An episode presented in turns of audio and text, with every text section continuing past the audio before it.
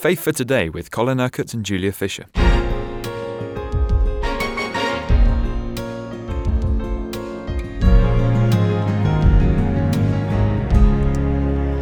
Jesus tells us so much about the kingdom of God, and we're looking at the parables that, uh, that, that he taught this week.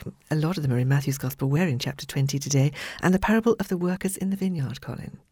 Yes, we had a very interesting discussion after we finished yesterday's program, didn't we? Yes. Uh, about whether you forgive a person before they come and ask you for forgiveness.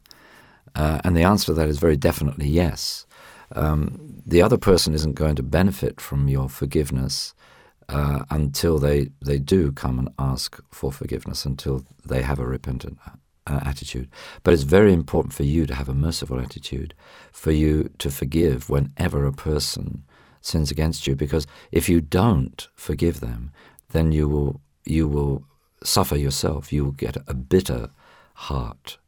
Uh, you will have a, a, a bitter strain in you, a resentful. You will feel hurt by what has happened to you.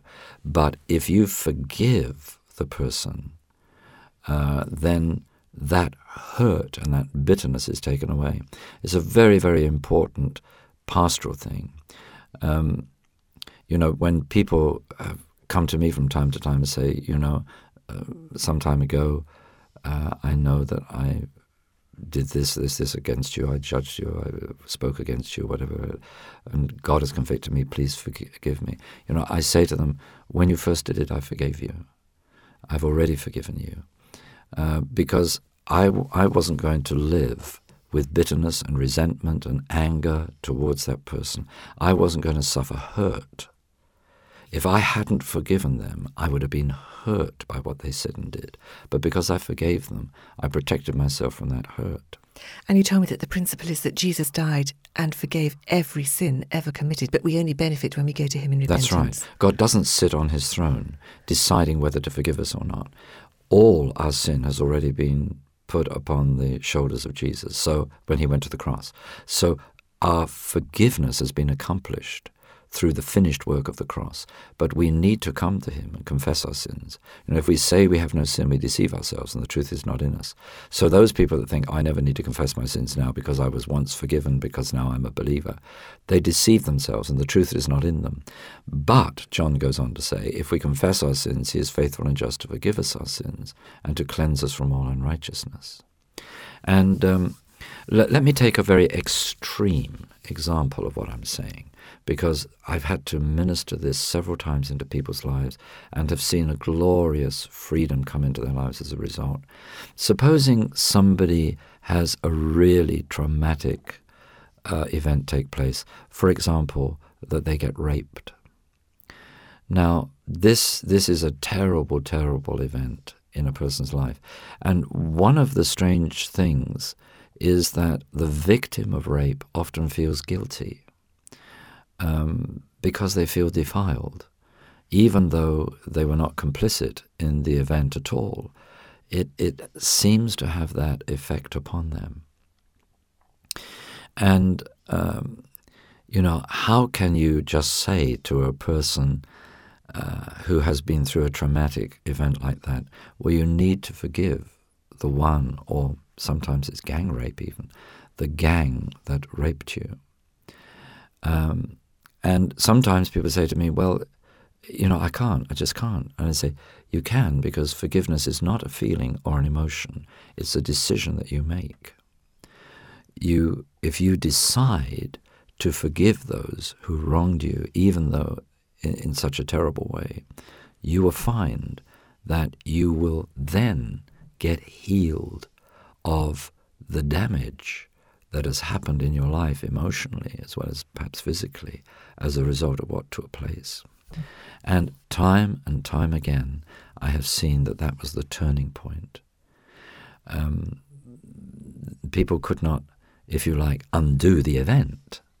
But when they made the decision to forgive, um, a wife whose husband has left her, or a husband whose wife has left, for another person, for another relationship, devastated, um, years of living together suddenly ended. Uh, because that does happen suddenly sometimes. I mean, there's a breakdown in many, many situations, but you know, sometimes suddenly my wife or my husband goes off with another person, and the children are devastated, the marriage is broken. Um, what do you do? How do you forgive in that situation? I'm not saying it's easy. I'm not saying that you can do it in a fickle or spontaneous way, but you have to come to that decision where you forgive. Um, I've told on this program before of somebody who was uh, a member of our church whose 17 year old son was murdered, uh, was stabbed to death by a friend.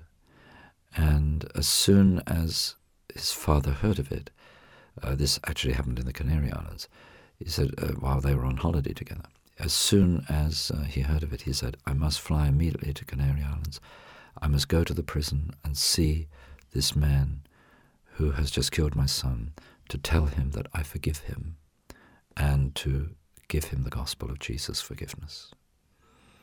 Now, you see, that is a forgiving heart. None of us can imagine what it is like to have a 17 year old son murdered when on holiday, right out of the blue like that. But the grace to forgive uh, the, the love, the compassion, the mercy was already there in that man's heart. So, although, of course, he was devastated at a personal level, he could overcome that. And in a rather wonderful way, he actually went himself, as a result of that, to live in the Canary Islands. And uh, while I was on holiday, I met him some years after the event. And uh, he was really doing well, he was really prospering. But uh, that's wonderful grace, isn't it? But you see, it it just underlines for us the fact that this is kingdom living here on earth. Not to live with bitterness, anger, hurt, resentment, not to live in continual grief, sorrow, not to live in hurt, but to choose to live in forgiveness. I'm not sitting here making this program, saying that these things are easy because as someone who's been in pastoral ministry for well over 40 years, I know what it is to walk through situations like this with people. But I see what works and what doesn't work. The refusal to forgive only damages you still further. And the event, the traumatic event, of whatever kind it was, will continue to have a detrimental negative effect upon you until you make that decision to forgive. So it's no wonder Jesus taught that parable yesterday about forgiveness. It's a very, very strong and, and important subject. Yes, we haven't got on to this other parable of the workers in the vineyard yet. But I just felt, you know, the conversation we had after yesterday's program was was so important that it would be relevant to so many people mm. to understand that to forgive others is, is not something we need to do because we're concerned about our own welfare, our own eternal destiny. You know, if God has forgiven me, then I must forgive others. Otherwise, He won't forgive me. I mean, that is true. Jesus taught that. He actually said, whenever you stand praying, you must forgive your brother.